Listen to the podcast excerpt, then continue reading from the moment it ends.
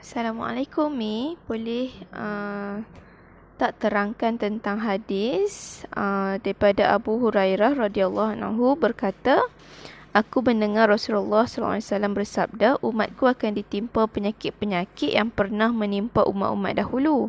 Sahabat bertanya, apakah penyakit-penyakit umat-umat dahulu itu? Nabi SAW menjawab, penyakit-penyakit itu adalah uh, satu, terlalu banyak bersukaria, dua, terlalu bermewah, Tiga, asyik mengumpul harta. Empat, tipu menipu dalam merebut harta dunia.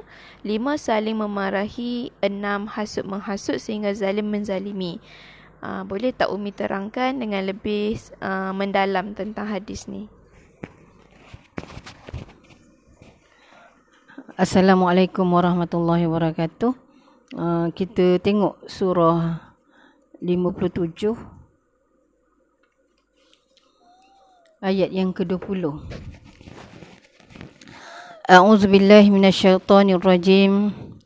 I'lamu annama al-hayatud dunya la'ibun wa lahun wa zinatun wa tafakhurun bainakum wa takasurun fil amwali wal aulad kamathali ghaithin a'jaba al-kuffar nabatuhu thumma yahiju fatarahu musfarran thumma yakunu khutama wa fil akhirati 'adzabun syadid wa maghfiratun minallahi wa ridwan wa mal hayatud dunya illa mata'ul ghurur i'lamu ketahuilah oleh kamu annama sesungguhnya tidak lain hanya al hayatu penghidupan uh, dun, uh, dunia dunia itu atau yang rendah itu la'ibun permainan walahun dan sendegurau wazinah dan perhiasan watafakhurun dan kamu bermegah-megah. Bainakum di antara kamu watakasurun dan kamu memperbanyakkan fil amwal pada harta-harta itu wal aulad dan anak-anak itu. Ka seperti masali perumpamaan ghaisin hujan yang lebat a'jabal kufar ia telah menakjubkan para petani itu nabatuhu ia menumbuhkan akan dia suma kemudian yahiju ia mengering. Fa maka tarahu engkau lihat akan dia musfarran kuning. Suma kemudian yakunu ia jadi hutaman hancur. Wadan fi pada al-akhirah akhirat itu azabun azab syadid yang bersengatan wadan maghfirah keampunan minallah daripada Allah wa ridwanan dan keredaan wa dan tidaklah al-hayatu penghidupan dunia yang dunia itu atau yang rendah itu illa melainkan mata'ul ghurur uh, mata benda yang menipukan. Jadi maknanya daripada dulu sampai sekarang sifat dunia itu sama kan?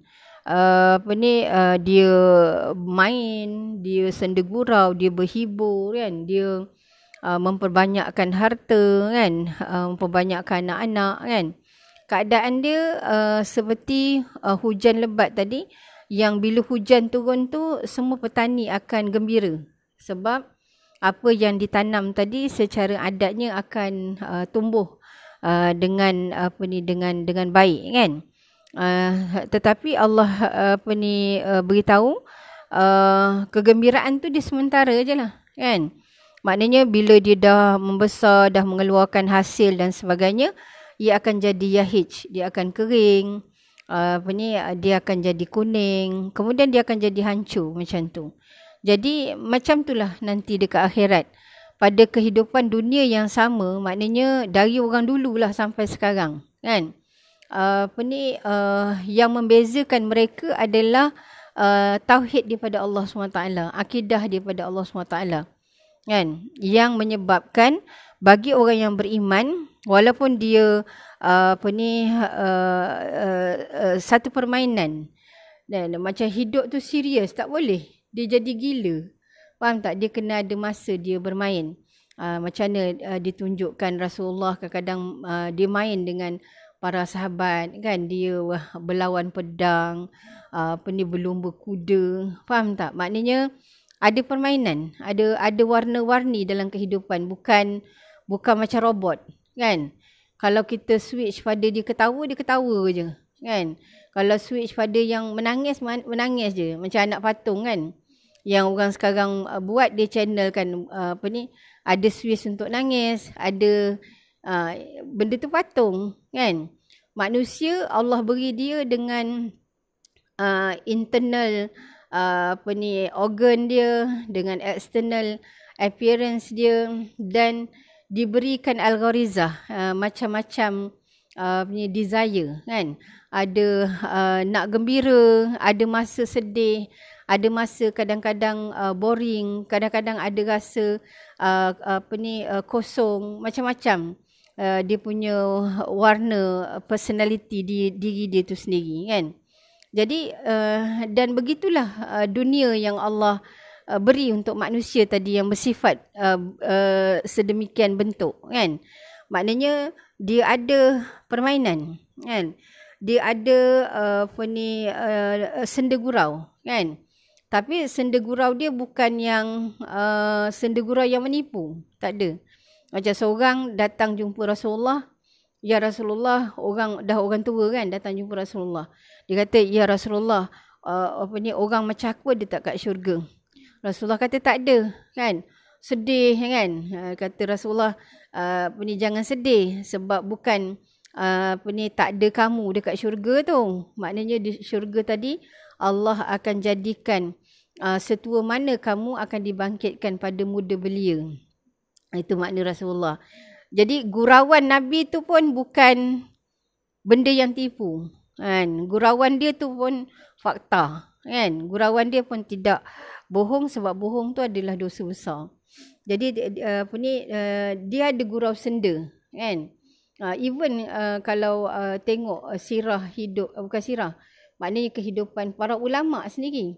Ada ulama yang kalau dia sampaikan tu ada macam unsur-unsur jenaka, ada tapi bukan yang bohong kan. Yang uh, orang tak stres lah dengar. Ha kan. Uh, macam tu. Benda tu boleh tapi uh, bukan makna mempersendakan agama, mempersendakan ayat-ayat Allah tu benda yang lain, kan? Macam cara Nabi gurau tadi, ha, kan? Jadi ada benda tu. Jadi sebab tu kalau hidup kita tak boleh gurau, uh, payahlah.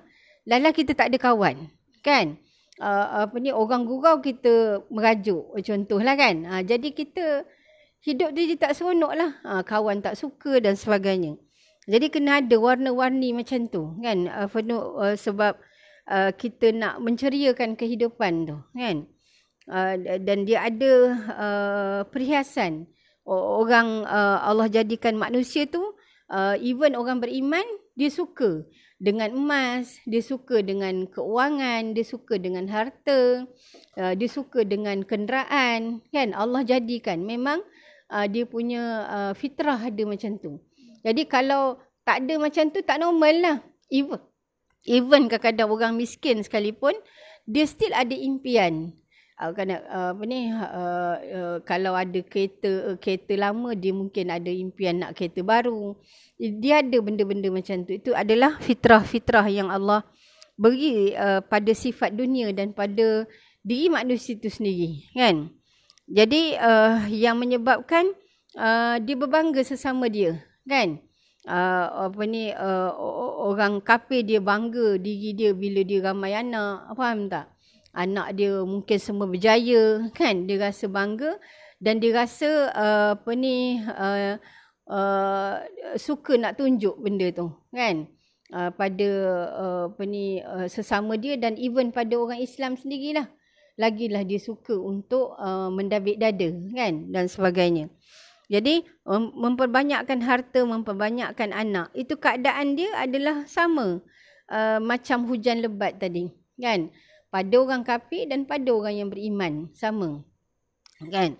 Uh, tetapi perbezaan dia ke akhirat nantilah. Sebab orang yang beriman tadi, segala apa benda yang uh, dia lakukan tadi ada keampunan Allah.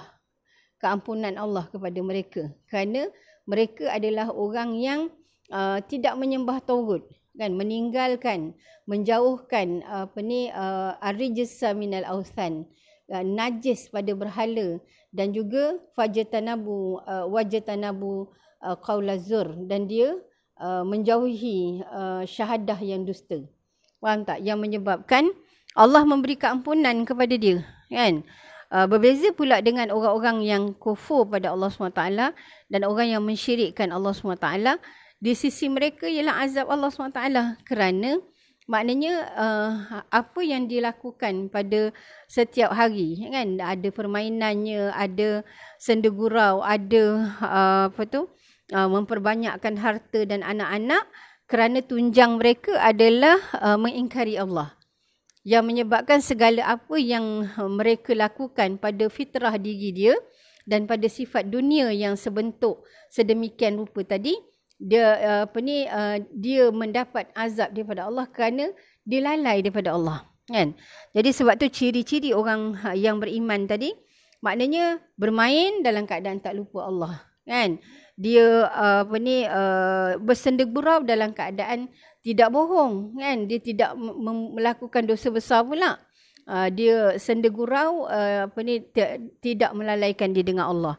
Begitu juga dia uh, apa ni uh, memperbanyakkan harta, memperbanyakkan anak-anak dan sebagainya dalam keadaan pada ruang lingkup dia menyembah Allah Taala. Yang menyebabkan uh, pengakhiran akhirat dia tadi adalah keampunan Allah kepada dia kepada mereka kan? Jadi dari dulu manusia tu samalah. Faham tak? Jadi um, uh, kita tengok kejatuhan uh, Bani Israel maknanya sebab uh, dia hilang ubudiah dia uh, tauhid dia dan akidah dia pada Allah SWT. Faham tak? Yang menyebabkan dia hidup tu dalam keadaan yang diterangkan dalam hadis tadi. Kan? Hidup dengan melakukan dosa-dosa besar, menzalimi orang, apa ni memfitnah orang, menghasad dengki dengan orang. Faham tak? Itulah dia punya uh, apa ni uh, warna kehidupan dia. Faham tak? Dalam keadaan dia tidak ada uh, apa ni akidah uh, dalam dia mentauhidkan pada Allah SWT. Jadi uh, apa yang dibuat pada sifat dunia yang sedemikian rupa tadi yang menyebabkan kehinaan di dunia dan juga uh, tiada keampunan di akhirat. Boleh? Kan? Jadi sebab tu kita tengok daripada Nabi dulu uh, Rasul yang pertama sampailah Rasul terakhir iaitu Nabi Muhammad sallallahu alaihi wasallam kesemuanya membawa agama yang sama iaitu Islam. Sebab tu Allah cakap pada Nabi Ibrahim, Huwasama kumul muslimina min qab. Engkau dinamakan Islam dari dulu. Dari sebelum Nabi Ibrahim lagi. Dinamakan agama itu Islam. Iaitu agama penyerahan diri. Luaran, dalaman dia dengan segala desire dia, dia serah diri ke Allah. Faham tak? Ha, diserah ke Allah. Sebab tu uh, asalnya kenapa orang Melayu dipanggil Melayu. Dia layu ke Allah. Dia render ke Allah. Kan? Tapi bila orang Melayu tu lari jauh daripada Islam, dia dah jadi Melayu yang malas. Ya, layu betul. Layu juga. Tapi layu yang dah tak ada, uh, dah tidak mentauhidkan Allah dengan akidah Islam yang sebenar. Quran dibaca dalam keadaan fokus pada tajwid dan taranum. Tidak iaitu dia meninggalkan dari sudut kefahaman, uh, mentadabur Quran untuk dia mengerti dan faham uh, supaya segala uh, perkataan dan perbuatan dia tadi bertunjangkan Al-Quran. Jadi tak jadi macam tu. Faham tak? Sebab fokus pada Quran tadi dah lari. Faham tak? Uh, Quran tadi hanya untuk uh, lagu-lagu, rina uh, ataupun uh, untuk tajwid saja, kan? Tidak Al-Quran tadi menjadi uh, panduan dan solusi uh, penyelesaian masalah uh, yang uh, manusia hadapi pada uh, setiap hari dia. Uh, jadi jadi macam itu, kan? Jadi uh, apa ni uh, sedangkan dia adalah orang Islam. Orang Islam yang berjaya dulu. Faham tak? Yang pernah berjaya satu masa dulu, kan? Contohnya Kesultanan uh, apa ni Melayu Melaka yang menjalankan hukum Islam. Sebab tu kalau kita pergi Museum Melaka, dia ada tunjukkan emas dinar, emas perak uh, ya, dia, mata wang yang diguna pakai pada masa uh, kerajaan Islam di Melaka. Faham tak? Tapi kenapa hilang? Disebabkan Al-Quran tadi telah dijauhi daripada manusia kerana kaulah zur tadi. Faham tak? Uh, maknanya syahadah dusta tadi. Faham tak? Syahadah yang diucapkan sekadar kat mulut, dia stuck kat kerongkong dan tak masuk kat jantung. Jadi di, akhirnya jantung tadi dipenuhi dengan agama jahiliah agama nenek moyang yang meninggalkan Quran tadi uh, menjadi asas panduan dalam menyelesaikan permasalahan hidup manusia. Dan jadi macam tu. Jadi sedangkan dari dulu semua Islam sampailah sekarang. Faham tak? Sebab tu datangnya Rasulullah adalah meletakkan satu bata je tinggal. Sebab rumah tu dah lengkap. Kan? Ah, sebab tu Allah kata ah, ayat terakhir yang turun surah 5 ayat 3 Al-yawma akmaltu lakum dinakum. Maknanya hari ni dah sempurna dah Islam tu sebagai agama. Kan? Jadi kedatangan Rasulullah tadi sebagai khatamun Nabi adalah rumah bumbung semua dah siap.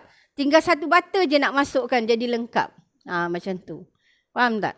Jadi uh, apa ni? Jadi sebab tu umat Islam akhir zaman Maknanya kalau dia meniru jejak uh, langkah orang dulu, uh, macam mana yang diterangkan dalam hadis tu, uh, hidup dalam keadaan bergelumang dengan dosa-dosa besar. Kan? Buat zalim ke orang, khianat orang, hasad dengki dengan orang. Faham tak? Dia akan dapat natijah yang sama lah. Dia punya uh, apa ni, uh, dunia dan akhirat dia. Uh, faham tak? Lepas tu, uh, macam mana tak nak uh, dia tadi diazab macam orang dulu, dia kena balik pada agama. Faham tak? Dia kena balik pada agama. Sebab tu contoh eh, kata Rasulullah. Iza tabaya'tum bil ainah wa akhastum aznabal bakar uh, wa raditum bizar'in wa taraktumul jihad. Manusia dia leka dalam uh, memperbanyakkan harta uh, dengan bisnes, dengan pertanian, dengan peternakan dan sebagainya. Wa taraktumul jihad. Dia meninggalkan jihad dengan Quran dia tak struggle untuk uh, maknanya uh, extract segala panduan dalam Quran tadi untuk jadikan panduan itu tunjang penyelesaian segala masalah hidup dia. Dia tak buat macam tu. Faham tak? Dia meninggalkan jihad dengan Quran. Kan? Yang menyebabkan sallallahu alaikum zulan. Allah hinakan kehidupan dia. Faham tak? Hina. Hina. Hidup melarat.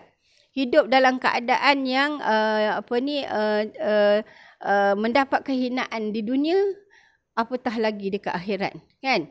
Tapi bagaimana kehinaan ini, kehinaan ini dapat dicabut? Hatta tarji'u ila dini dia kena balik pada asas akidah Islam semula.